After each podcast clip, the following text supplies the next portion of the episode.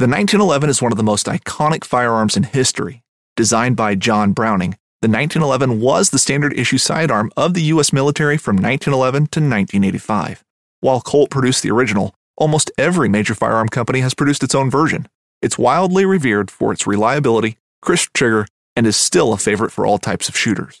Whether you're looking to buy or build a 1911 and just about everything for guns, log on to midwayusa.com.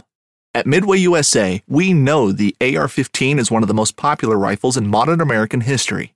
Known for its modularity and widespread use, it's often considered essential to any gun collection. The essential things you need to run an AR 15 are usually always in stock during shortages, things like magazines and 5.56 ammo. Whether you're looking to buy a new AR 15 or buy parts for your modern sporting rifle, log on and for just about everything for the outdoors, shop midwayusa.com.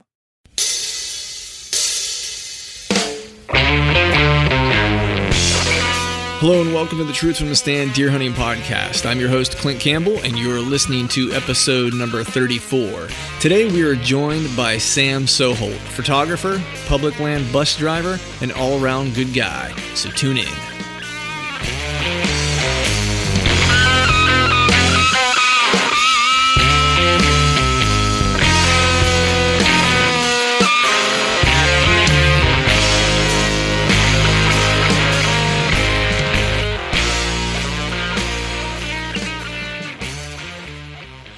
All right, all right, all right. Welcome back to another episode of the Truth from the Stand Deer Hunting Podcast. I'm your host, Clint Campbell. Today, we're going to have a little bit of a short intro. Uh, John and I both are relatively freshly back from our Montana trips and trying to get some uh, get some work done in preparation for the impending whitetail season that we both have coming up here opening here in Pennsylvania on Saturday, so I will definitely be in the timber. Uh, came back from uh, Montana, had a little bit of a honeydew list to do, took care of that this weekend, so didn't get out uh, for the um, as the season has opened uh, in the eastern part of the state just a few weeks earlier than the, the remainder of Pennsylvania. So the statewide opener is Saturday. So my honeydew list is done. I am free Saturday, and there is a cold front coming through. So hoping that uh, I'm able to get into the stand and track down Lucky and get an early season strike in. Um, seems like the weather conditions might be right or at least favorable for an early season set. So we'll hope that that happens. But in the meantime, we have a conversation with Sam Soholt today.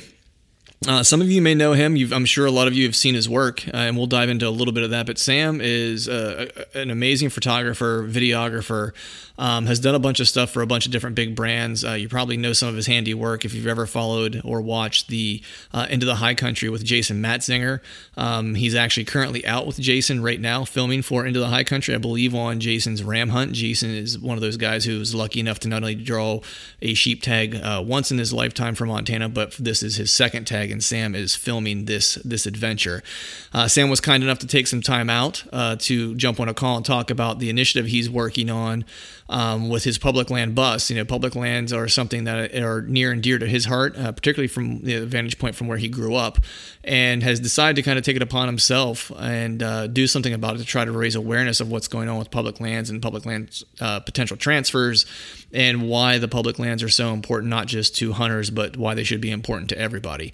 Uh, it's definitely a worthy cause. Um, he's got the support of some different companies now that are that are behind him. You can follow along on his journey on Instagram, his Facebook page, and I believe he's going to have some stuff in one of the larger outdoor publications in the not so distant future if it's not already happened. Um, so without further ado, I think you know we'll just kind of jump into the conversation with Sam. I will say that you know please bear with us with the uh, with some of Sam's audio as he was in some remote areas and. Um, uh, in, in Montana, if I'm not mistaken, uh, during this record. Uh, but I think his message is important and is, and is a good one. So we wanted to make sure that we put this out. So want to apologize in advance for some of the uh, the technical snafus that we had, uh, given some of the remote the remote location that Sam was recording from.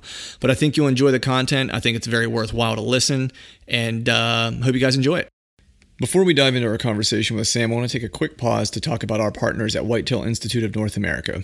As all of you know by now, I've been using Whitetail Institute products for several years, and I continue to use the products because I see results in the quality of the deer that I'm seeing on our farm.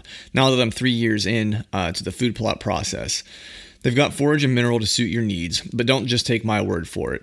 Head over to whitetailinstitute.com and check out their products and customer testimonials and see what people are saying about their products and the impact it's having on their hunting experiences. Go to whitetailinstitute.com. All right, welcome back to another episode of the Truth from the Stand Deer Hunting Podcast. I'm your host, Clint Campbell, and today we are joined by uh, a buddy of John's, actually. John actually turned me on to uh, this gentleman's photography and videography work. Uh, it's funny, I had seen some of his stuff unknowingly, and then once I realized, you know, that John was, was, was pals with this guy, I kind of took a deeper dive and uh, liked his photography before, and then absolutely kind of learned a little bit more about this gentleman and fell in love with his his his handiwork with the with the camera. So super stoked to have him on, Mr. Sam Soholt. How are you doing tonight? Yeah, I'm good. Really appreciate you having me on. Uh, and that was pretty pretty major lead into my to what I'm up to. So I appreciate that. hey man, I'm a I'm a you know former well you know I'm a musician, so I do I do appreciate the arts, man. And uh, you know John definitely turned me on to the stuff that you were working on. I had been following you on Instagram, and I hadn't recognized that I had seen some of your handiwork in a couple different places. I know that you've you know, you've done some work with Jason Matzinger on the uh, into the high country stuff for as far as videography and uh, videography, if I'm not mistaken. And then I know that you've also shot yep. for some larger brands as well. So I'm sure a lot of folks out there have probably seen your work and may not may not know, but it is uh, it's definitely top notch. But I know I keep kind of alluding to some of the work that you're doing, but if you wouldn't mind, before we kind of dive into some of the good stuff of what you've been up to, you know, I know that there's a there's a bus involved these days that I definitely want to talk about. But if you wouldn't mind, give, give us give us a little bit of background yeah, about sure. who you are, where you're from, you know, how you started hunting, how you got into photography, just the uh, the elevator speech for Sam Soholt. Yeah. So um, actually, I grew up in South Dakota. Um, so I'm a you know from the Great Plains, and um, yeah, I grew up in South Dakota. And most of, most of was chasing uh, ducks and pheasants. Focused really hard on the waterfowl stuff, and um, always kind of had interest in the you know, all the camera stuff and filming, photography. Never really, never really dove into it that hard. Um, then went to went to college up at uh, North Dakota State in Fargo. Um, pretty much chose the college because it was only 100 miles from our lake place where we could uh, get down there and chase ducks every weekend, and and uh, and then uh, knowingly to my parents go chase ducks during the week uh, in North Dakota. and then um, yeah, so when I when I turned 21, um, uh, it was so I guess I'll go back. My my parents made a deal with all three of us kids that if we didn't drink until we were 21, we could pick out a shotgun and uh, buy us a shotgun. And when my brother turned 21, he got a shotgun. When I turned 21, I actually got a professional video camera. So, um, yeah, and so it was kind of the, the very start of it. Um, and then I, I got my master's in business administration from NDSU, and then the fall that I was finishing that up, I actually um, got an internship with U.S. Whitetail. So that was my my first jump into the uh, into the professional filming world and uh, from there it's been snowballing. You know, I've, I've moved to Colorado, and did some work for uh, my brother's backcountry hunting store out there. Um, it's called Gannett Ridge Hunting Equipment, just all high end backcountry gear. And then um, I actually moved to Montana as a sales rep briefly um, before uh, taking a job with um, the Weather Channel filling Colorado, Alaska. Nice. Um, it's just been, a, you know, one job to the next. I keep meeting people on on different, uh, you know, different and different events and different stuff, and um, trying to network with people in the industry. That uh, luckily I've met people at the right time, and they've hired me to do uh, both photo and video work, like we were talking about. So you know, worked for everyone from Remington to to Yeti to the weather, and you know, it, it's uh, it all kind of started in a you know Albia, Iowa, in southern Iowa. So nice, kind of kind of fun to kind of fun to you know be where I'm at today. Just you know starting out, you know, sitting in a tree stand. Or, yeah, that's the uh, that's the that's the good life, man. It's uh, and they've definitely made a, a, wise choice of picking you to to uh, to do their uh, the camera work. And if anyone out you know out there is listening who hasn't seen your Instagram feed, it's like I would highly recommend checking it out because you'll definitely see some great photos. Just a, a, portion or a sample of the of the work that you that you do. I, it, you mentioned duck hunting. It's funny because duck hunting is one of those things that I've I've never done. I'm supposed to go goose hunting this September for the first time, but I I'm terrible at hunting anything with feathers. Anything that has it's on on four legs, I'm pretty good with. But anything with feathers, it's terrible. It doesn't matter if it's turkeys or what it is. It's if it has feathers, it, it usually outsmarts me. You know, so duck hunting, I tip my hat to you. well, for some reason, I just have a feeling. I mean, I love you know, hunting big game and all the western stuff. But uh, for some reason, there's deep down, I put me chase water. I do that, so. It was pretty easy for me to grow up in the Dakota. There's plenty of plenty of ducks and geese to chase. Right. So I want to ask yeah. you a tough question here. Is um, you know, you mentioned hunting ducks, and I know just from you know the the bit that you know uh, John has shared with me, and then I started following you as well. You, you hunt a variety of, of, of, species at this point, but I want to kind of get a yep. sense of you know what type of hunts are your favorite to photograph, and which are your favorite to actually be the person behind the bow or behind the gun, or does it not matter to you at this point? Well, I mean, obviously, but I, I definitely have favorites. It's not a question. I mean, last year on Matzinger's elk hunt, you know, filming that and having it all come together, just like that. Um, you know, and then some of them, you know, you know review them. Hey, Sam, you still there? Peter? Uh, you're bre- you're breaking up pretty good. You keep losing the signal. Oh, uh, yeah. Uh, we do have a storm blowing in, so hopefully that's not the cause. Okay. Uh, hear me now? Yeah, I can hear you a little better now. Okay, yeah. So uh, I'll try that again. yeah. So, so, um, yeah, um, yeah, so, so yeah. The, hard, the hard question, a little technical difficulties, not a big deal. The hard question here is, is that you know, knowing that you are behind the camera a fair amount during the season and you hunt a variety of species, you know, is there a favorite that you have that you like to hunt? Is there a favorite that you have whenever you're behind the camera, or at this point, are you kind of impartial to what you have in your hand and what you're going after?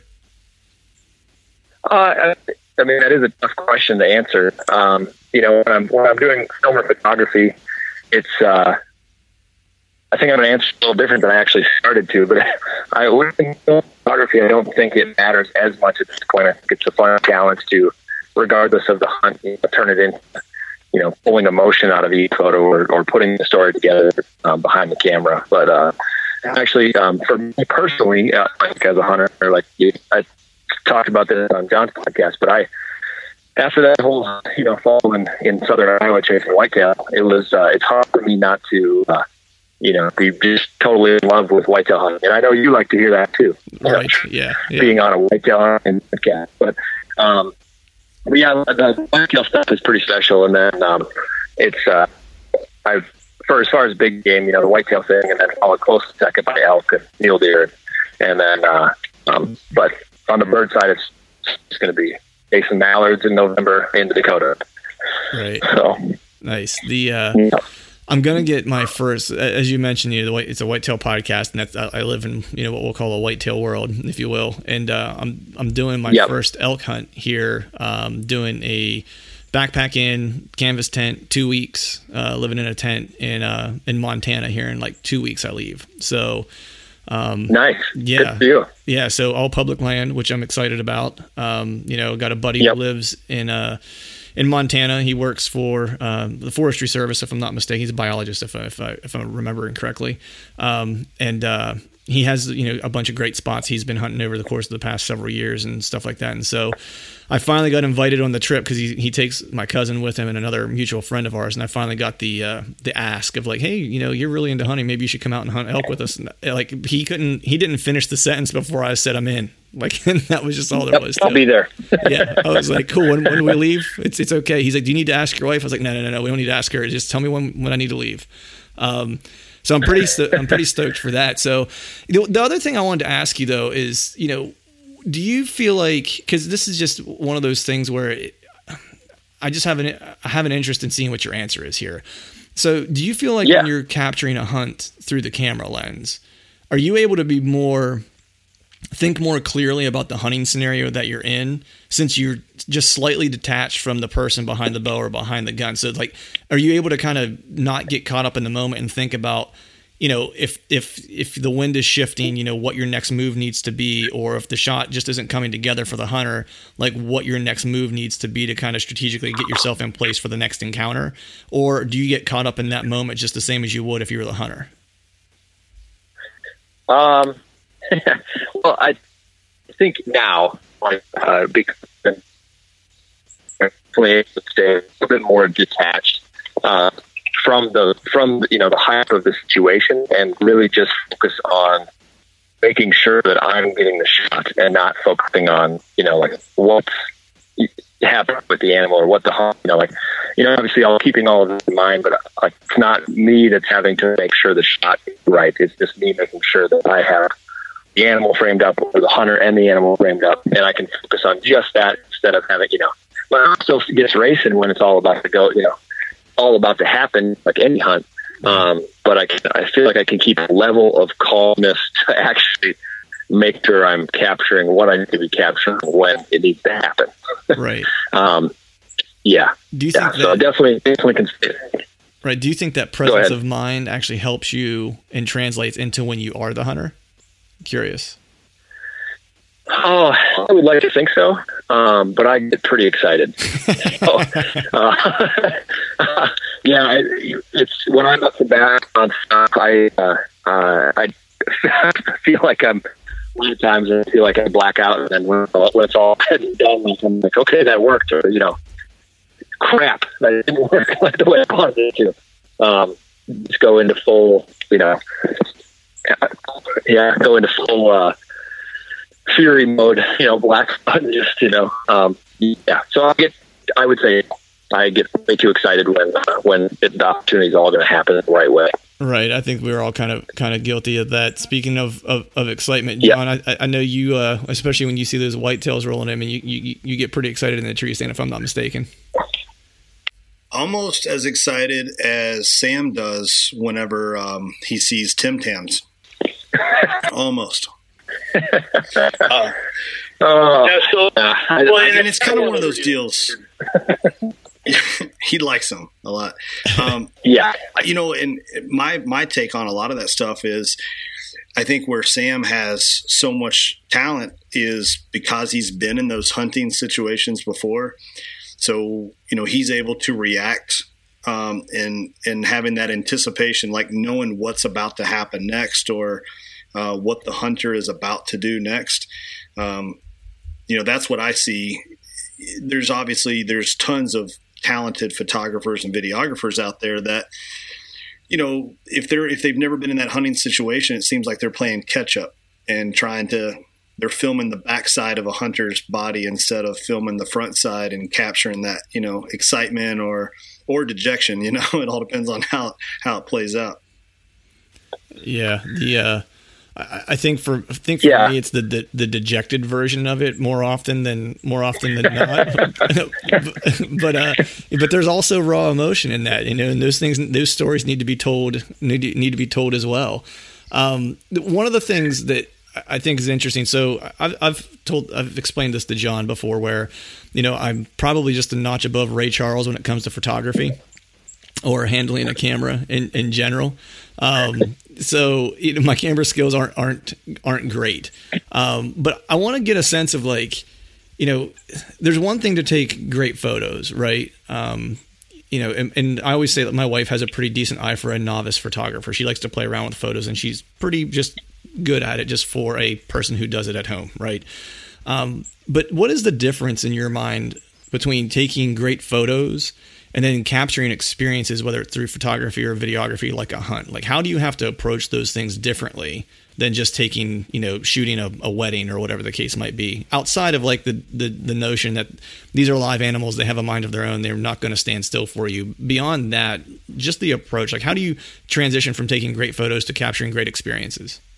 A little bit of technical a technical difficulty here. This is what happens. You know, uh, Sam is out in the uh, in the mountains on on a hunt, if I'm not mistaken. That we'll, we can we can talk about as well Yeah. with, with Jason Matzinger. Uh, if Yep. I'm not mistaken, you're going after some some rams. So we're getting we're having some technical difficulties just in reception, but we'll bear with it. Um, I wanted to ask you as a kind of I guess of a follow up to the the previous question was you know, I had- mentioned, you know, to John in the past that I'm, I'm a notch above Ray Charles in terms of photography skills and, and camera skills. um, you know, so to me, to see people who take great photos or great videography, I'm just, it's one of those things. It's like watching a professional athlete where you just, you can't imagine how they capture some of this stuff, right? Or for the athletes, you can't imagine how they jump as high as they do and run as fast as they do. So to me, it, I, I'm always curious what it's like or how, what the nuances are between taking great photos, right? So the person who has a photography gig that maybe they're doing a lot of wedding photography or whatever the case might be, and they might be a great photographer, right? But what's that difference between yeah. taking great photos and then being able to start to begin to capture amazing experiences like hunting and stuff like that beyond the animal aspect that you don't have control over? What's the what's the approach? How is it different, and how do you make that transition from photography to capturing these experiences? Um, you know, I I think uh, I think John, you know, said it a little bit before, just you know, because I've uh, you know basically been in the field my entire life growing up um, hunting and fishing and you know being in the outdoors and seeing you know how all of that stuff is supposed to go. Um, and interest in cameras, it uh, I mean I think I don't think it's uh. I think there's a lot of stuff in photography that you can learn. You know, like the camera, you know, the specifications of the camera, and you know how to run ISO, shutter speed, and all that kind of stuff, and to, to pose big picture. Um, but I think there's uh, I, I feel like I'm fortunate to just have a good eye for photography. And people, you know, like tell me that I have a good eye for photography, and I never really thought about it before. But uh, and I think that might be something that is, is harder to learn.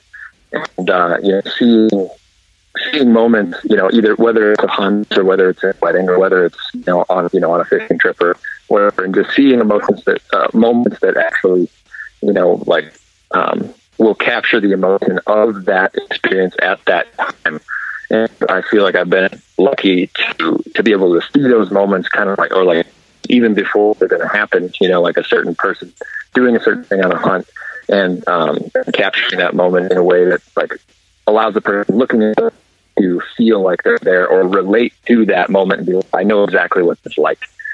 Uh, and, so um, for me, like learning the camera, like all the different stuff, like that's quite a while. You know, just a lot of YouTube videos and random, um, you know, asking questions to other photographers different stuff. And then, you know, like I would see somebody else's photo and they get that shot, you know, and then a lot of times it'd be like three weeks later, you know, I'd just be, you know, doing something random and be thinking about different photography stuff. And all of a sudden it would hit me like how to like capture that shot. And then I would go out and practice and, and try to, try to make, you know, try to get better at doing that type of type of imagery. So I know it's a really long-winded way to your question, but I think some of it can be learned. And I think um, much anybody out there could become a good photographer, but I think there's a certain there's a certain level of just needing to have that eye um, and being able to see the moments before they're going to happen um, to really take it to that next level. Right. I mean, that totally makes sense because I, I think just from you know the, you know the only th- frame of reference I have from a creative perspective is is music, you know, and so it's one of those things where I've always kind of been a an advocate for people who are in the creative space that everyone has the ability to create whether it's music photography or whatever the case might be. It's it's to me it's always around you. You just have to be open enough to capture it and let it kind of use you as a conduit right? And i think that that's one level of creativeness right? I think then you exactly like you said is like if it's photography it's having that innate eye, right? That you can't teach. Or, you know, we just recently had Jimmy Herman on, who's an amazing guitar player and fiddle player, where it's like, he's yep. like a guy like that in music that just has that it factor. You know what I mean? Where it's like, it just seems, yep. it comes easy to him. He gets it. It just oozes out of him. You know what I mean? And that's just like a different level, you know?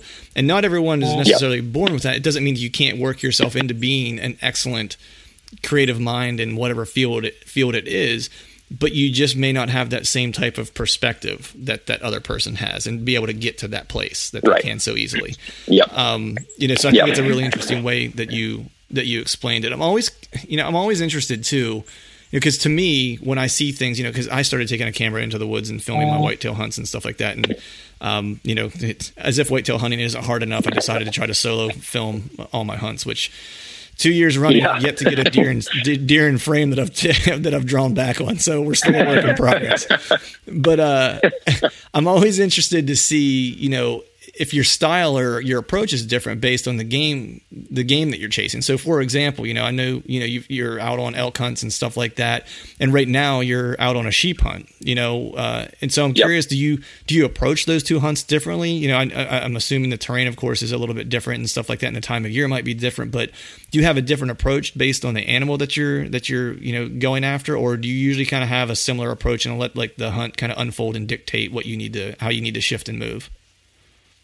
Well, I think I think uh, you know any hunt that's on the ground, I think is is going to be a very similar um, style for me. Like going into it, you know, whether it's elk or you know stock mule deer um, and all of that kind of stuff. You know, I'm going to do a lot. Like it's from the photography standpoint, I'm going to do a lot more like long lens compressed stuff where you know guys get in on something, um, you know, and then I'll I'll do a, a stark difference in a lot of wide angle stuff, so it shows you know tells a lot of story in a single image and kind of combine those two things. But um, you know, if I'm in a tree stand shooting photos, you know, my dad sitting in a tree stand, it's pretty hard to get you know long lens photos unless you're shooting animals. But like you know, to get that human element, it's going to be a lot more wide angles and a lot more like macro shots and, and stuff with like all the little key details that happen like in a tree stand. So I definitely approach different hunts in different ways.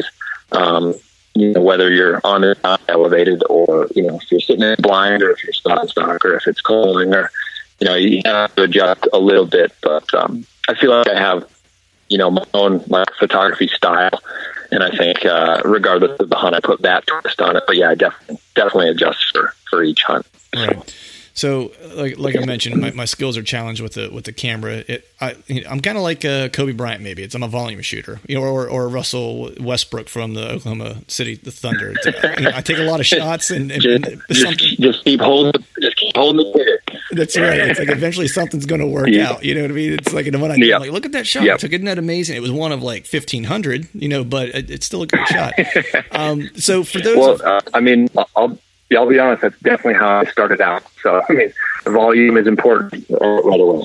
So, right. okay. So but, at least, yeah. I'm on, at least I'm on the right path. But for people like yeah. me or those who are starting out that, you know, that maybe want to get more serious or whatever about their photography, um, do you have any kind of tips to kind of help set them on the right path to, to taking good outdoor photos or hunting, hunting experience photos? Is there something like, if there's like this rule of three things that if you do nothing else, you do these three things, you'll take decent photos. Is there anything like that that you have?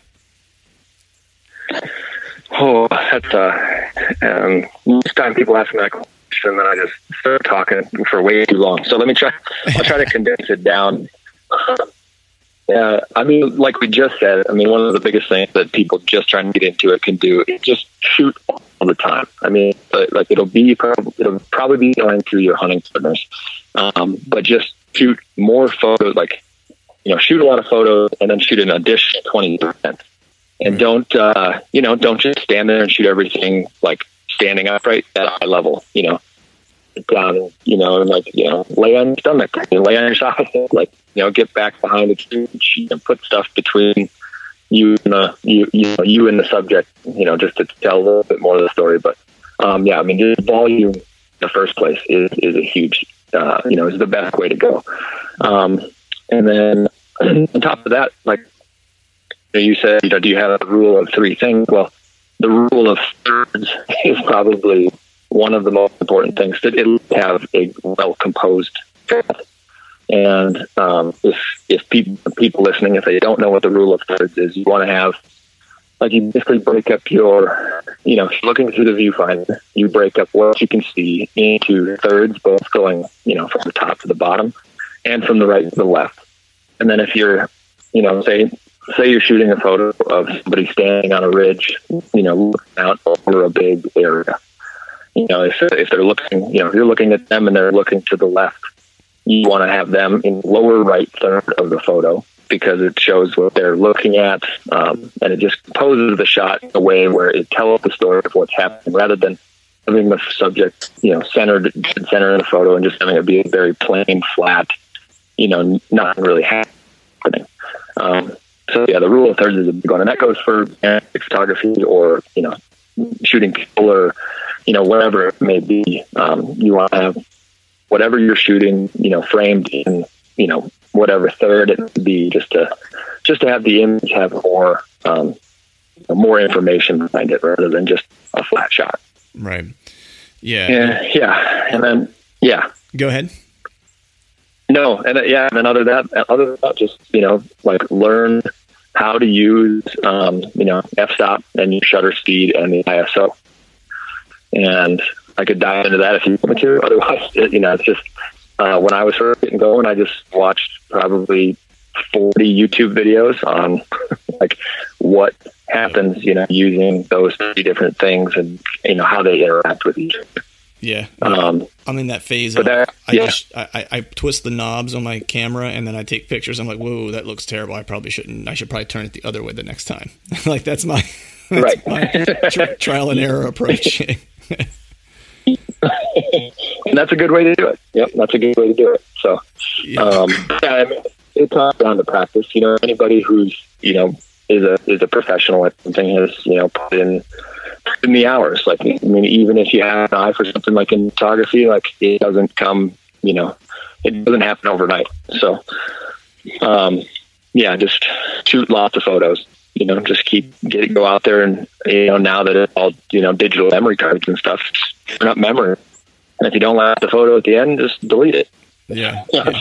I hear It's not that's like you're wasting a bunch of extra money on film. Right, exactly. It's like I have a I have a hard drive full of just probably garbage. You know what I mean? But it's like I just keep stashing it away, Yeah. stashing it away, stashing it Yep. away. Yep. Um, uh, I do have to do a purge at, at, at some point because it is getting getting slightly slightly ridiculous. But um, I want to yeah, it's either purge or go buy more hard drives. You know, Right, exactly. Well, I think my, I think my wife would vote for uh, purge the hard drive because when she looks at what Yeah. I'm shooting, she's like, "I don't know why you shot this." She's like, "This is awful. This, you just need to delete this whole thing." So, um, but John, I know I know you obviously you know uh, are a, a guy who is um, what I'll call photo sophisticated and has has skill in has skill in this area. Anything you want to want to add to this?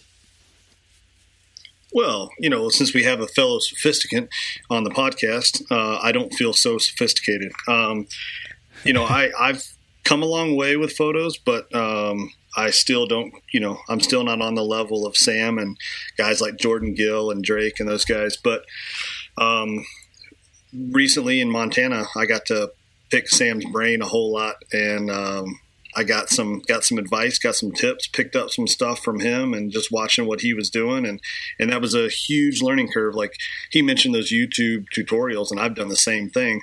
I've sat and watched those things and watched those things, but uh, you can learn so much more. I'm convinced, and Sam, you you can feel free to comment that I think you can learn so much more watching somebody if you have that luxury. That if you can tag along with somebody and just see how they move around, and I think, and Sam touched on it in volume of photos.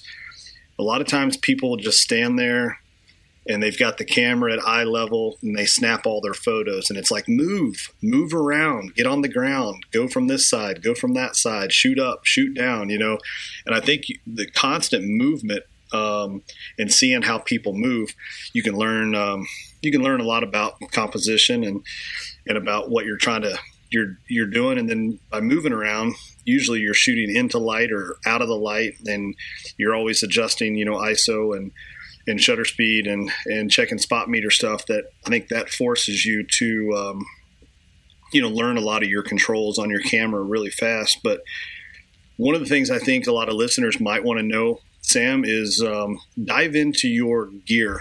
Like what what body are you running? What lenses do you take for a particular hunt like you're on right now? Yeah, yeah, I can do that. Um, so I just got the uh, the the Canon 5D Mark IV. I've been shooting a uh, the Mark III for uh, I guess in 2000 and I was like I remember three, three and a half years or whatever. Yeah, uh, for a long time. I think I put you know 100 120,000 shots through the through the camera or something like that. And uh, um, I yeah, so shooting Mark three, I'm shooting Mark now, and the reason I upgraded to that is it, it performs um, better in low light conditions, so I can push that ISO a little bit more.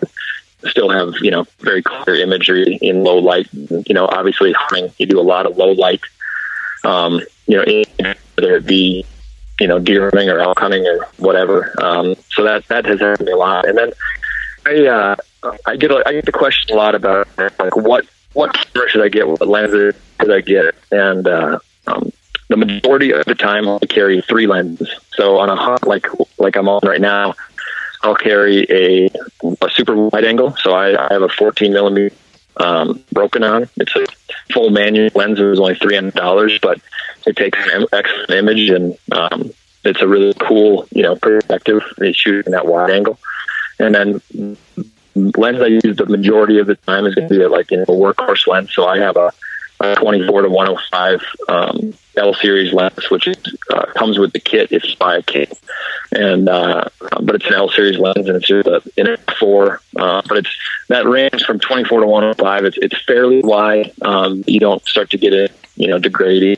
qualities on the side of the lens at 24 millimeters, and then you can get you can reach out a little ways. Uh, and then I carry a 100 to 400 millimeter uh, L series from Canon, just those long. So, um, hunts I'll swap out the 100 to 400 for that for a 70 to 200 um, because it is a uh, I have a lower f stop on that 70 to 200 and it gives me a little bit more light and uh, shooting in low light stuff. But but yeah, the, I, I tell people they can usually get away with three lenses. That's a wide angle, at 24 to 105 or something similar, and then one one telephoto. And with those three, you can shoot you know 95 percent of the shots that I shoot uh, on a daily basis. So so so when you're while you're filming, are you also capturing audio at the same time, or, or when you're out on a hunt like you're out on now, do you have someone that's capturing audio audio you know in isolation, or how does that usually work on these types of hunts?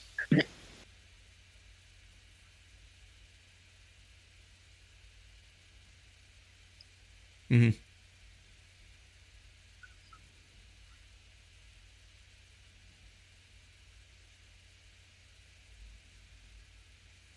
Mm-hmm.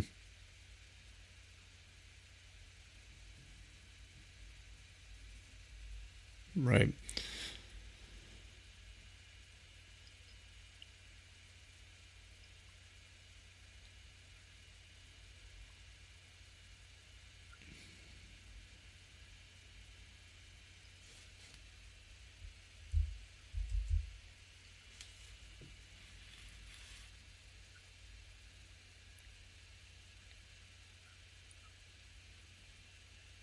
Midway USA brand product designers have one straightforward goal develop high quality, technically sound products and deliver them to customers at reasonable prices. If you are immersed in the shooting sports industry and pay close attention to every single detail, you know our products are built right and stand up to everyday use. Who has shooting mats and range bag systems to hunting clothing and just about everything for the outdoors? Log on and shop 24 7 with super fast shipping. MidwayUSA.com. Nice. Yeah, it's uh...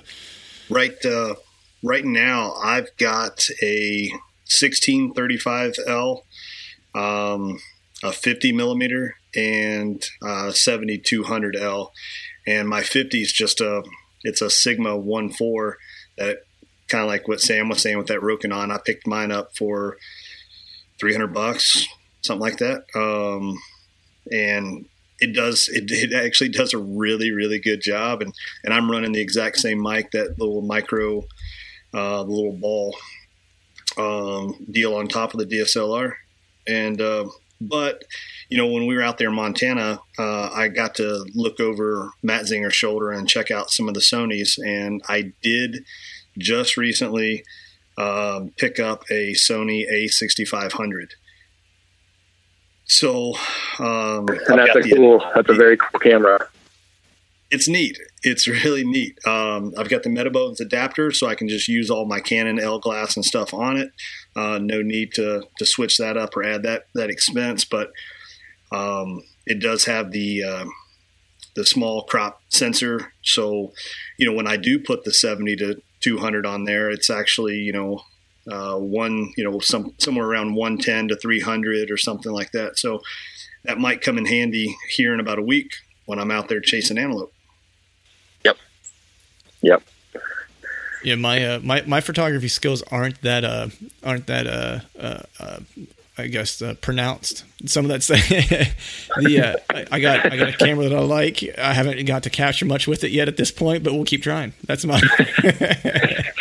you know, and, and, you know, if if your listeners are predominantly local guys, you know, a lot of times the if you're trying to film in hunts, the DSLR route is not, or mirrorless is not really the route to go. You know, it's better to get a a true video camera. Um, so you're not constantly switching lenses and, and doing that kind of thing. It's just I do a lot more photography than I do film work, and so it's uh, it's you know I need to have the DSLR and all the different lenses. But when I was working for Mass Whitetail, I ran a Canon XH A1S in, for the entire time, and that did just fine. So right, yeah. I used you know yeah. doing, the, doing the DIY solo solo filmer. It's I use just like a little you know handy cam is usually what I have in the in the tree with me with a some type of point of view camera. Yep.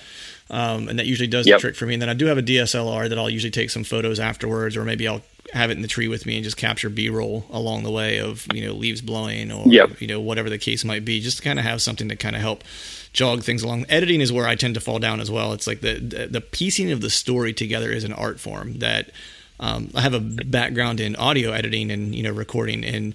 Um, I'm used to using one medium, and then once you kind of throw audio and video together, it becomes a whole different animal. And so I'm still I'm still trying to learn yeah. my learn my way through that. But John, you both had mentioned the whole YouTube idea of you know being somewhat of a visual learner you know I mean where you can actually watch how things are being done versus having to read about it or whatever and it really kind of you know uh, shortens your learning curve and the one thing I want to mention because I want to change gears here quickly is that I learned a lot about you in a school bus on YouTube um, yes. about about a, a guy who decided to purchase a school bus is doing something really cool, uh, really cool with it. First off, I didn't even know that you could purchase school buses. Uh, I thought um, I wasn't quite sure how that how that happens. So first off, let me ask you where where does one go to procure a school bus?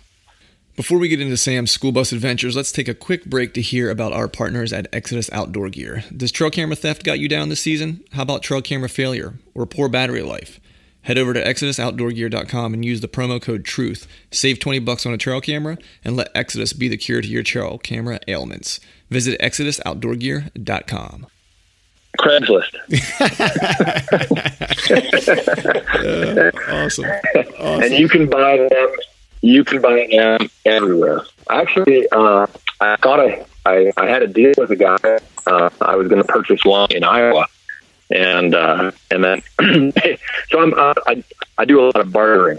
Um, okay. And you know, well, you know, photos for gear, gear for gear, you know, what you know, gear for hunts, and what you know, whatever it might be. And uh, I had I had talked the guy into I was going to trade him. I've got a you know, it's the AR-15 223. I was going to trade an AR and fifteen hundred bucks for the bus. He had already stripped seats out and everything. It was a flat nose, forty footer. I mean, like a palace, like giant. and, uh, and he was like, he's like, yeah, sounds good. And I was like, all right, I'll be there in two weeks. And he's like, well, I got another guy that's kind of looking at it. So I ended up losing out on that bus. But um, yeah, Craigslist, uh, the one I bought was out in Colorado. And um, my brother found it on Craigslist for, uh, for me, actually, because he knew I was looking. And uh, it, um, it had been run by the Fort Lupton School District. And then um, a guy and his di- uncle had bought it to rip the motor out and put it in one of their work trucks. And they didn't end up having to do that because the work truck motor ended up being uh, an easier fix than they thought. And so they put it up for sale. And uh, before they bought it, the school district had completely the motor and transmission. So I don't know how much money they spent on doing that. So I've got a school bus, 191,000 miles on the body, and like well now 21,000 miles on the on the rebuild. So nice. So I want to, yeah, I, I want to, I want to take a step back for a second. So, so you get this bus on Yeah. Craigslist that was probably right next to like the Yep. Elvis toast that has an outline of Elvis burn into it. I'm imagining, right? I don't know if you've ever seen this. um, I want to, I want to talk about kind of like the origin of this this project because it's it's super cool. Like at first, John first kind of explained it to me what what you were doing, and I and I watched the videos that you had on on YouTube of you pulling this bus together and stuff like that, and I just think it's a Yep. super cool concept. Number one, and I think it's super cool that someone's someone's doing this. So I watched the YouTube videos.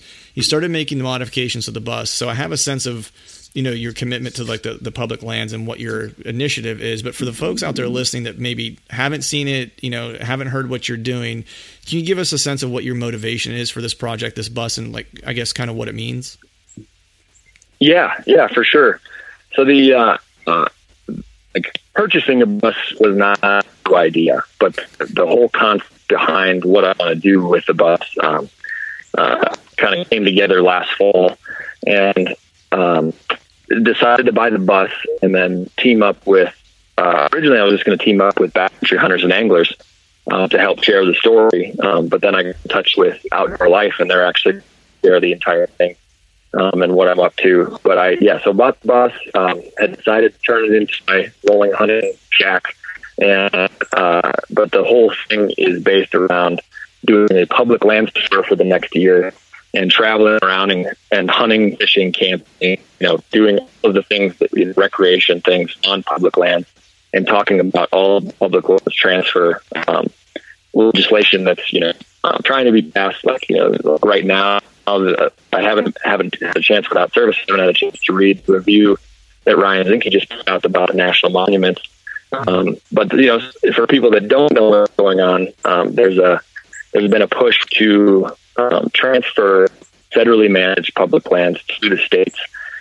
And at first glance, it seems like a really good idea because the states, you know, are able to act faster and manage land. But the states, you know, very shortly, the states can't afford to manage that much land. And in history, when states have given land, um, a lot of it gets sold off private entities. And so we would move access to, you know, big chunks of, of public land, um, which decreases the access for hunting, which decreases hunter numbers, you know, and just, you know, snowballs down the line.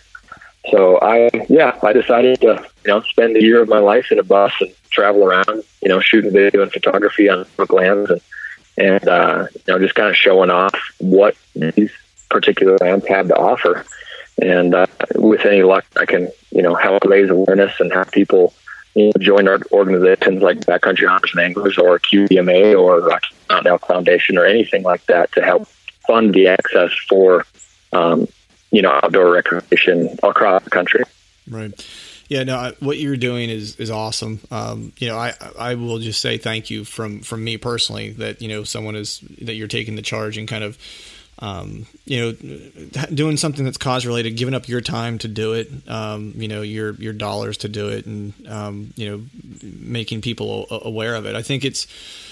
I think it's interesting, you know, that I've, I've read a couple different things, and I, I, don't claim to be as as up on some of these topics as as I, as I probably should be.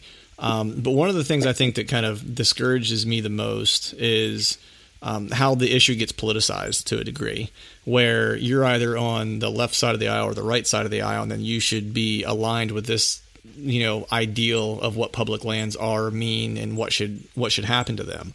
You know, and that to me is a dangerous place to be uh, when you start making decisions about things that have such a vast impact beyond just today.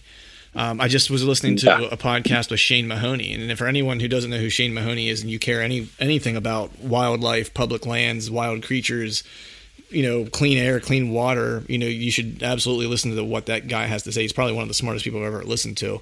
Um, yeah, you know, um, incredible. Yeah, absolutely. Um, you know, and he talks about it a little bit about you know the the the socio like economic impact of of these things as well. Because I mean, I read at one point a couple weeks ago when they were talking about I forget what piece of land it was or exactly what issue it was particularly, but the federal government was making a claim essentially that the reason they needed to sell these offer transfer these lands is because that they were basically going into the that there was no revenue being generated by these by these lands, and that the way that the federal right. government looks at revenue from a public land perspective, and maybe you know this, so keep me honest here. What I gathered from it was they only look at revenue from public lands that are is generated by natural resources.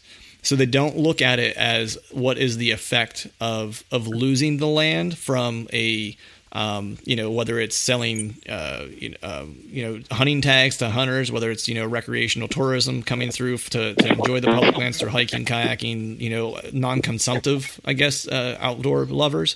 Yep. Um, they only Yep. look at it from a natural resource, like so the logging, the mineral in the ground, the ore, um, the gas, the oil, whatever the case might be, and then they look at it and say that this is not producing anything toward our bottom line from a federal perspective. So let's give this to the lands, and they'll do exactly what you just said. The states will do.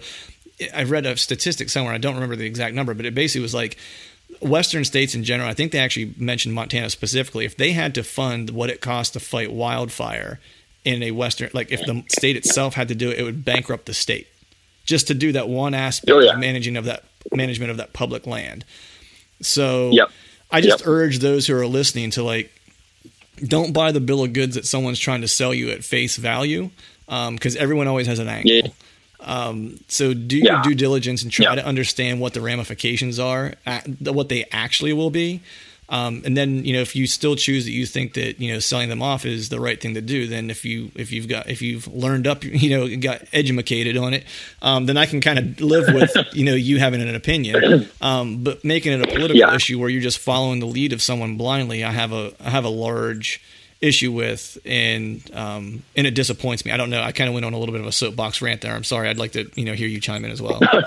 No, that's okay. It's, it's an easy topic to get fired up about um, because there is there is so much information that isn't in the light, and it's you know it's something that people need to go out and, and read about you know, from organizations that are trying to fight you know to keep public lands in public hands. So, Yeah. and that's really what it comes down to is is, is, what we're all rallying against and, and trying to make sure that you know like uh, children, but some when I have children, I would like them to be able to come up to Montana and you know go hunt uh, how you know ten million acres of public access land that you can just go out and start hunting. Um, you know, I want you know the generations to come to be able to do those things, and that's probably slightly biased because I've spent almost my entire life in the outdoors, and it, it means so much to me. And I think it would be hard to see, you know, our side of this type of thing if you didn't live in it every day.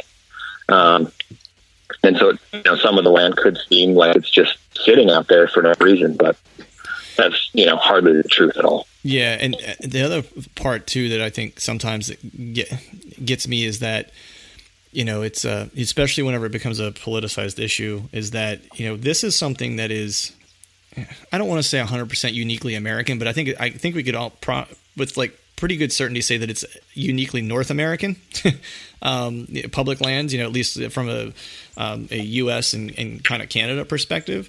Um, that you know, it, we're one of the few places, if not maybe the only place, where that its citizens owns as much of the country as as we do. Um, and I have a fundamental problem with someone telling me that they're going to to sell it out from under me. You know, as a as an owner. Um, Yeah. And I think if Yeah, people took that perspective, if they if someone came to you and said, "I'm going to take your house, even though you own it, and I'm not going to let you really have a say in it, and I'm going to try to backdoor you, and then tell you tomorrow that you got a week to get out," like how would you feel Right. about that? You know what I mean? Because that's how connected Yeah. you should feel to the feel to, to these things. You know, it's um, Yeah.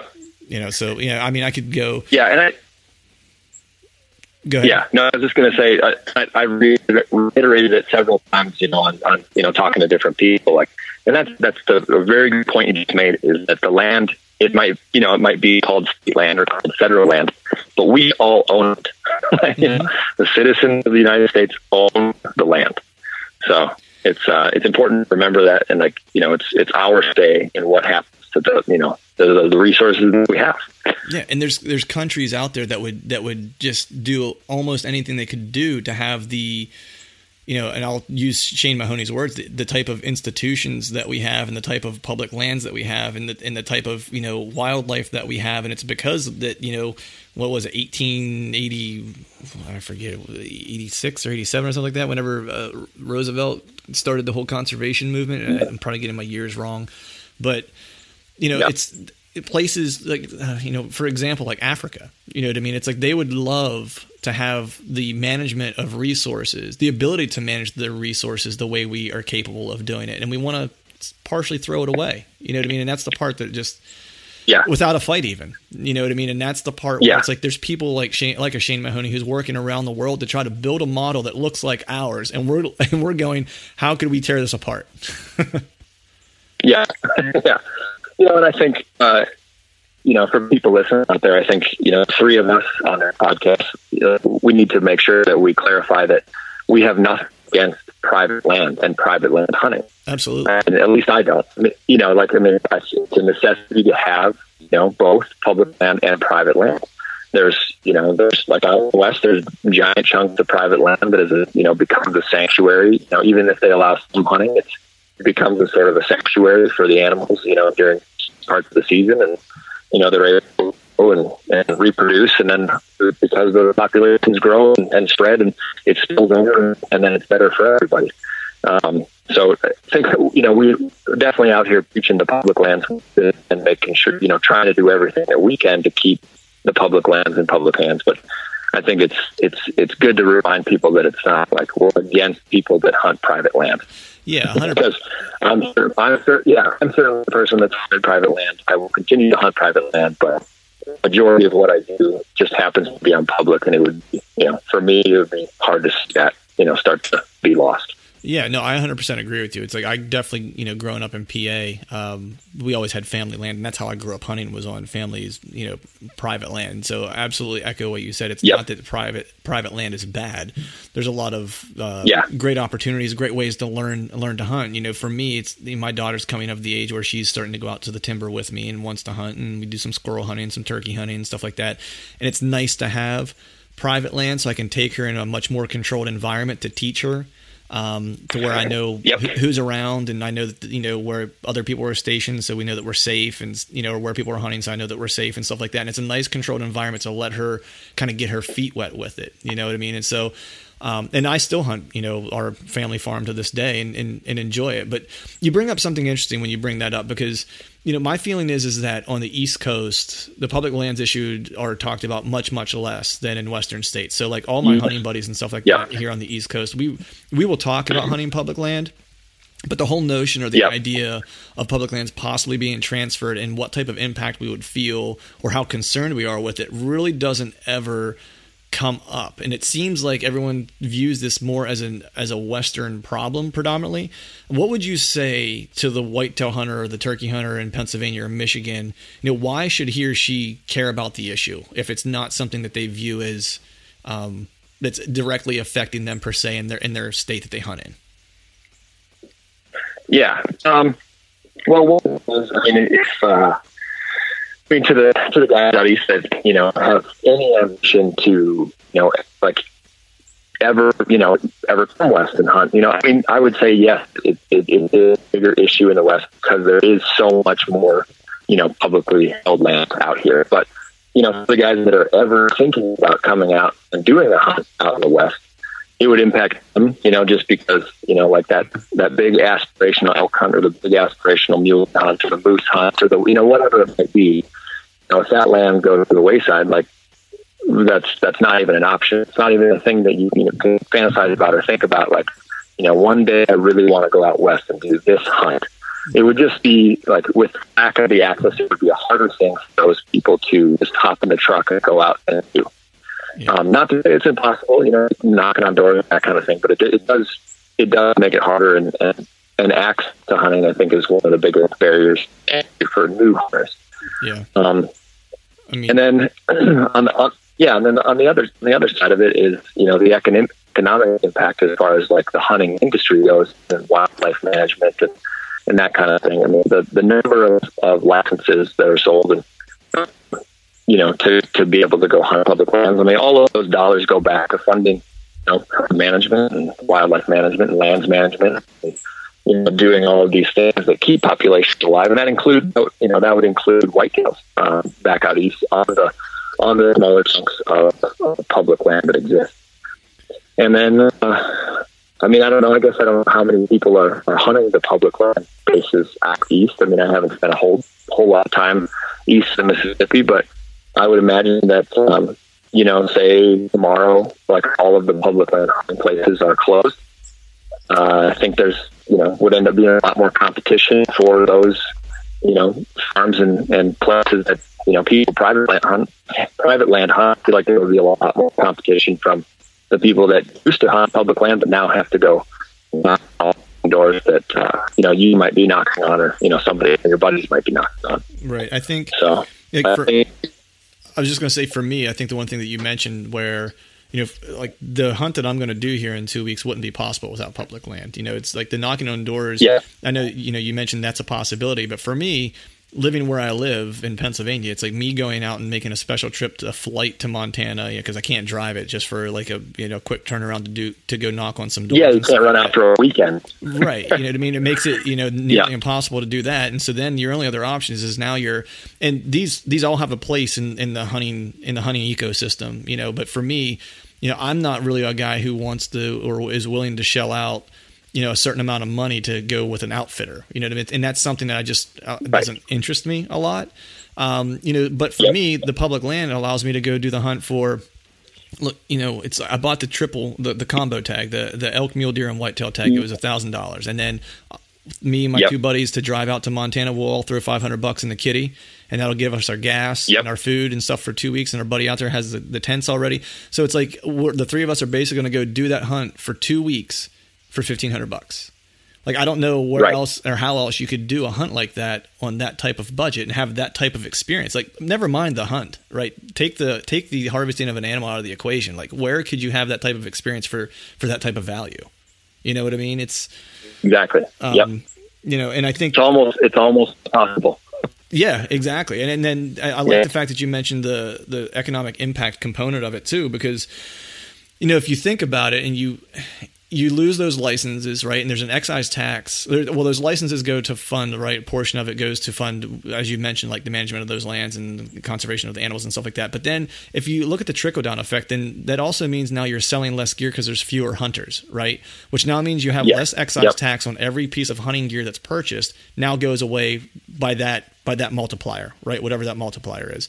Yep. And then you also yep. now have reduced hunters because people can't don't have as much access, so you have fewer hunters in the woods. So our voice is now reduced. So whenever people talk about wanting to take away our, our privilege to hunt, we're in a, in a in a really really scary place where we no longer have the numbers to support it because they've effectively reduced our hunting numbers by taking away part of the land that we use to introduce new hunters to hunting.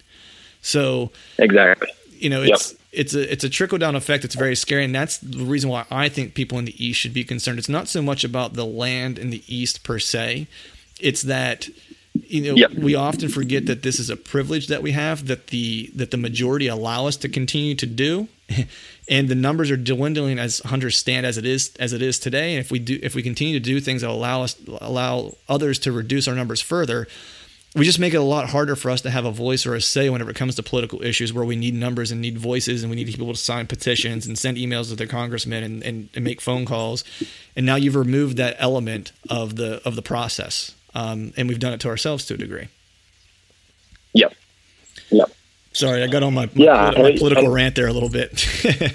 no, no, that's that's, a, that's an absolute you know great point. You know, this, the we don't have a very not a very big percentage of the country in general that hunt. Yeah. And uh, you know, once that voice starts getting smaller and smaller, you know, we have we have way less say in, uh, having decisions made in our favor. So that's um, you know, like uh, people, you know, like you said, you know, you, you spend a thousand dollars on you know a, a deer, uh, a deer tag, an elk tag, and a, or, or what is it two deer? No, it's just one of each one of either. Right, you right, get two deer and an elk tag. Right? right? I can either take an elk or a muley. Yep. And I can also take a whitetail, yeah. so I can take two of t- in total. Right. Yep. Exactly. So, um, you know, and a lot of people will scoff at you know spending that much money on tags. I um, I've had several conversations, but I never feel bad about spending a ton of money on hunting tags because I know that money is going to go, you know, both back to you know, the study of the animal that I'm hunting for that egg. And it's also going to go help pay for a person's job, you know, the biologist or the game ward or the, you know, whoever it might be that's, uh, you know, protecting, you know, and watching over that land and that herd. Mm-hmm. And, you know, it's going to go, you know, it's going to go do all of these great things. I mean, just purchasing a hunting pig is an act of conservation in itself. Right. So, I mean, I'd, I'd almost like to start an initiative to have people like oh, you're not going to hunt this year? I'd go buy a federal waterfowl stamp. It's 25 bucks. All of that money goes towards waterfowl research, you know, and things like that. You know, like spend $25, help protect this way of life. Yeah. It's, uh, you know, it's, I never feel bad about spending a bunch of money on hunting tags because I know all of that goes toward protecting exactly what I'm doing that, you know, right now. Right, exactly. And like, look, it's yeah. I've spent I've spent more on worse. You know what I mean? It's like, oh, no, exactly. Yeah, I've spent a lot of money on dumber things. yeah, I look, I look at I look at my youth, and I'm like, man, look at there were some bad decisions back then that, that cost me probably a thousand dollars.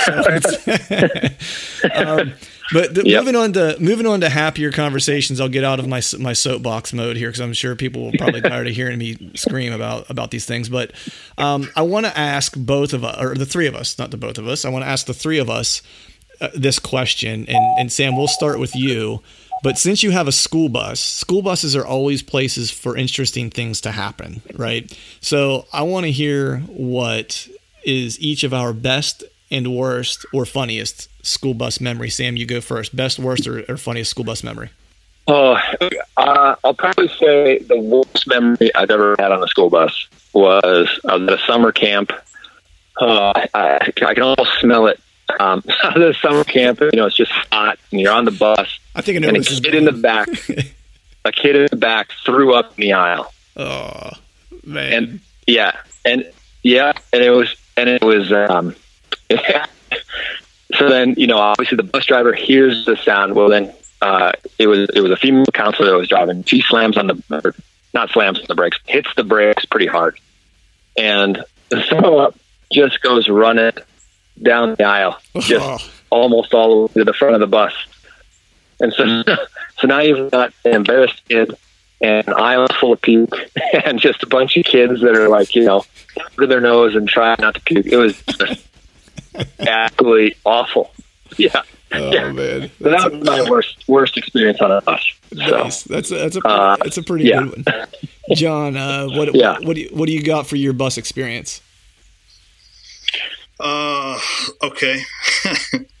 so my worst experience, uh, growing up, um, initially in like central Kentucky, you know, mom's a Southern cook and every morning you wake up and it was like eggs and bacon and biscuits and gravy and you know you had all the fixings you know and normally i would try to eat breakfast and take care of business before i got on the school bus now since i lived so far out in the country i had to get on the school bus like at six in the morning mm-hmm. so i was uh, had overslept a little bit and crammed my food in and ran up the driveway got on the school bus and we get about halfway to school and it hits me like I got to drop a deuce, and it's going to happen now. Like it, there's no waiting. There's no, you know, like I'm going to think of something else. And so, at one of the stops, I went up to the bus driver, and her name was Mary, bus number 106. I said, Mary. Like I, I got to go. I got to go number two, like really, really bad. So fortunately, we're out in the country, and I had to get off the school bus and you know go behind a tree but um, that was my worst experience. Um, best experience was uh, also being on the school bus at six in the morning. It's still dark, and there was a cute girl that I got to sit next to, and I think that's when I discovered female anatomy. Yes, that was my best experience on the school. I'm pretty, I'm pretty sure we just lost our clean rating on iTunes right there. That was it. Yeah. yeah. no longer a family episode. you know, no, it's okay. Man, that's awesome. I, uh, I'm trying to think. My worst was um, there was two worsts. One was I got handcuffed to a seat while I fell asleep. This was in high school.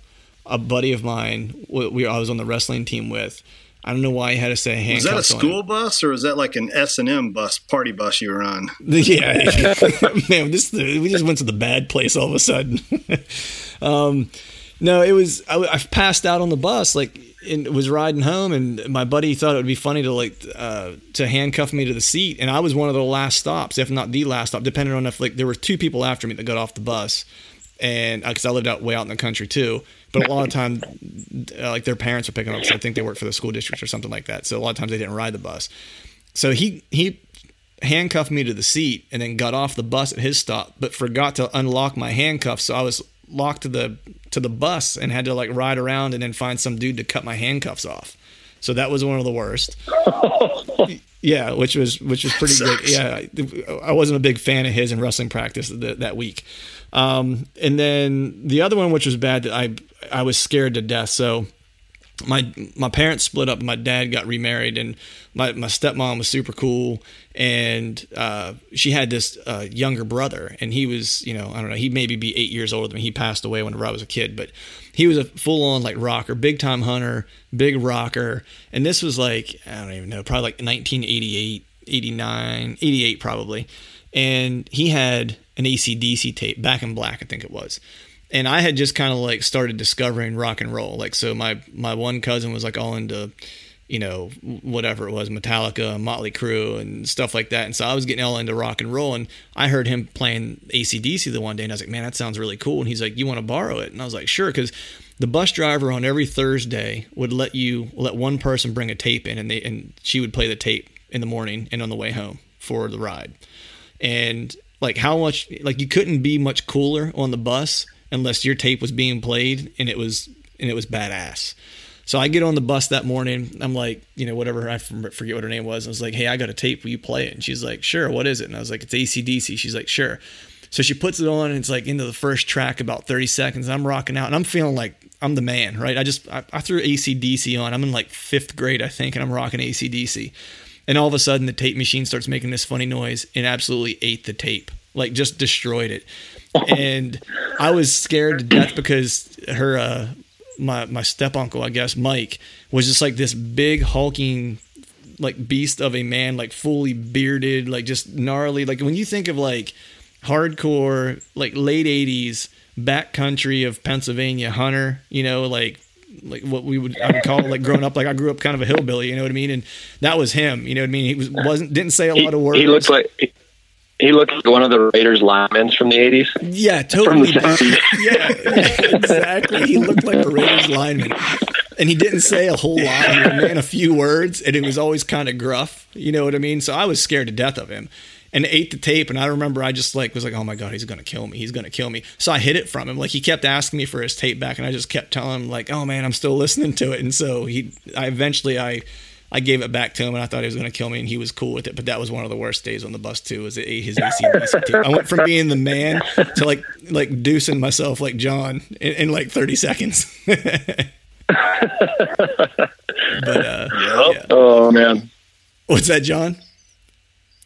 I said no. It's it's a it's a bad situation, man. You got to poop on the bus. You get your your tape eaten, and and then I can just imagine like as soon as the bus driver hits the brakes and then the vomit goes like sloshing forward. That's awful. Uh, yeah, yeah, that ain't no good. I think. Yeah, I think Sam. I think you won worst worst story. We'll we'll we'll send some we'll send some type of prize out to you for that. That's you shouldn't have. To. Uh, yeah, I don't know if I want a prize. Yeah, did I win or did I lose? Like that's really the real question. What's that? did, did I win or did I lose? Oh well, I mean, at the the uh, winning or losing is is in the eye of the beholder of the gift or of the prize. I guess that's right. Yeah. so let's have a no let's have a no vomit policy and no tape eating policy and no deuce policy on this bus while you're while you're touring around the public land. Sound fair? Yeah, yeah, yeah. I do have a I do have a little bathroom in in the bus with a portable toilet, and uh, I think I'm gonna burn into the pine like unless it's below 20 degrees, no pooping on the bus. Yeah, it's yeah. solid. It's solid, solid policy. But uh, yeah, I want to ask you one more thing, man. And I, we've kept you here about an hour, and I want to be sensitive of your time because I know you guys are uh, are you know on a on a hunting trip and are in camp, you know this uh this week and stuff. But uh, you know when this whole bus voyage is kind of all said and done and, and wrapped up, what what do you hope the outcome is? Like, what's what's your idea of success for this? Well, uh, I mean, really, the idea for success. I don't. I mean, I don't know if you have seen the, uh, the shirt company that I started, kind of in conjunction with the bus project. Yeah, absolutely. Um, yeah. So, th- what I'd love to do, you know, I'd start a shirt company, public ONT, and uh, would love to raise a bunch of money, you know, for public land access and to help fight to keep public lands public. Um, you know, and so obviously that would be you know, a huge success if I can hand BHA you know, a massive check, you know, at the end, you know, or at the end of the year and be like, here you go, you know, keep fighting for you know, what we're fighting for. you know, that would be a big success. And then just, um, I think I'm really going to try to toe that line. You know, we've, we're obviously all three, you know, very into the hunting industry, but I'm really going to try to toe that line, you know, moving on from hunting season, you know, with the, the general, you know, recreator who, you know, is going to go spend time on national forest, go camp and go set a tent or is going to go hiking somewhere and go fish. Mm-hmm. You know, whatever it may be, I really want to tap that line between the hunting world and the outdoor world because they have way bigger numbers than we do. Mm-hmm. And if we can all fight this thing together, you know, not just hunters rallying together, but all people who enjoy these lands, if we can all fight together, you know, and have, if I can create a little bit more of a voice to help keep all of this, you know, the way it is, or, you know, even better managed than it is currently, um, that would be success. That's awesome, man. And I, I, like I said before, man, I appreciate the fact that there's someone out there they're doing it. So kudos to you. And, you know, from, I can probably safely say from all of us hunters, and I think even from all those non consumptive users, you know, uh, a big thank you for, for taking this on. Um, you know, it's, it's a, an admirable, admirable thing that you're doing. Um, I'm really looking forward to seeing how everything kind of shakes out and, and follow along with you. But with that being said, um, where can folks kind of follow along your journey and learn more about Sam Soholt, the bus, the big, the big non-puke bus, and uh, and, and public lands? Yeah. so yeah, so right now, um, place for people to find everything is just Instagram. So my my handle is just at Sam Soholt. Uh, last name is S O H O L T. Um, and then from there, um, I'll push in. I'll, I'll, I can, I'll be able to give everybody a link to uh, when everything starts living on the open country section of Outdoor Life's website. So, um, going to be putting together you know, photo essay content, video content, um, and then um, yeah, and then Glentees, I'll be you know doing blog posts on there and stuff too about the bus journey and and everything. So I'm just trying to try to push it out through several different avenues to make sure you know people can follow along with whatever with whatever medium they want to be reading or watching. Nice. Um, before we wrap it up, though, uh, John, do you have anything you want to want to add in? Yeah, I wanted to add. So um, Sam just released a new T-shirt today. Uh, you know, we talk about the Western hunters versus you know whitetail or maybe Eastern hunters and stuff like that. But Sam just released a shirt today, um, silhouette of a whitetail deer, and it's got the word uh, November um, shadowed out or, or hole punched out, however you want to refer to that. But um, it is a sick, sick shirt. It's super cool. I'm going to pick one up for myself and encourage anybody who maybe you're not a Western hunter and maybe you haven't gone out west to hunt and maybe that public land thing, um, you know, isn't something that you're totally immersed in, but you can definitely support by picking up this whitetail November shirt. It's super cool. Yeah, that's a, that's a thought, good... I thought you guys might like that one. you know, and, you know, I, you know, growing up whitetail hunting stuff, I had been owed to the whitetail hunter. So, right, um, yeah, right. Well, what... but yeah, like you know, if if people don't know, five dollars from every shirt goes to um, Backcountry Hunters and Anglers to help fight to keep public lands public. Nice, awesome, man. Well, hey, I do appreciate yeah. you uh, you joining the show, and uh, I definitely want to check in with you again, man, as you're as you're uh, as you're on your journey. But uh, thanks for your time, and uh, good luck to you and uh, Jason chasing those Rams. Yeah, yeah, really, th- you know, really appreciate you having me on the show, and look forward to doing it again. All right, folks, that is a wrap for today's show. I want to thank Sam for joining us. Be sure to head over to Sam's Facebook and Instagram pages and give him a follow to keep up with his public land bus adventures. Also, be sure to stop by the publiclandtees.com and pick up a shirt to support public lands. $5 for every shirt sold goes to uh, towards supporting public lands. I'll place all the links for those uh, social properties and the website in the blog post show notes. Most importantly, I want to take a moment to thank all of you for tuning in and giving us part of your day. And uh, also for those of us about to rock, uh, good luck here in the next few days. If you're opening on the 30th, if you're already out in the timber, I hope that the uh, stud you've been watching all summer passes by your tree stand. Uh, also, if you wouldn't mind, head over to iTunes and leave us a five star iTunes rating. That would be awesome. We'd be very much appreciative of that. And be sure to hit the iTunes subscribe button while you're there so you don't miss any of the upcoming episodes. If you'd like to follow along with the Truth from the Stand and all of our whitetail antics, you can do so on the Truth from the Stand Instagram page and Facebook pages. And if you'd like to get involved in the show and have John and I or a guest answer your questions, or if you'd just like to recommend a topic for discussion, email me your suggestions at truthfromthestand at gmail.com, or you can click the email button on our Instagram account and leave us a message.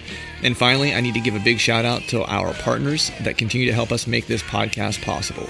Whitetail Institute of North America, Exodus Outdoor Gear, and Lone Wolf Portable Tree Stands. And until next time, we'll see y'all.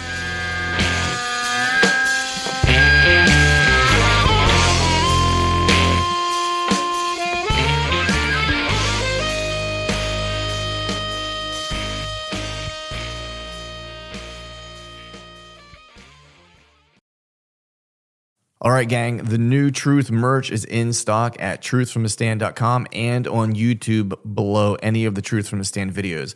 I've got some new hats, beanies, t shirts, long sleeve t shirts, and sweatshirts. There's even a new do hard shit hat for those of us who like to embrace micro dosing adversity. So head to truthfromthestand.com and check out the new gear and use the code TRUTH, T R U T H, and save yourself some cash on the new gear you go out there and the fish are where you think they are, any one of these casts could be the bite. It's the most exciting fishing that I know, right here at Hawks Cave. Oh, that's awesome! Experience the best saltwater fishing the world has to offer. Don't miss Thursdays with Saltwater Experience, brought to you by Golden Boat Lifts. Every Thursday night from 7 to 10 p.m. Eastern on Waypoint TV, the destination for outdoor entertainment.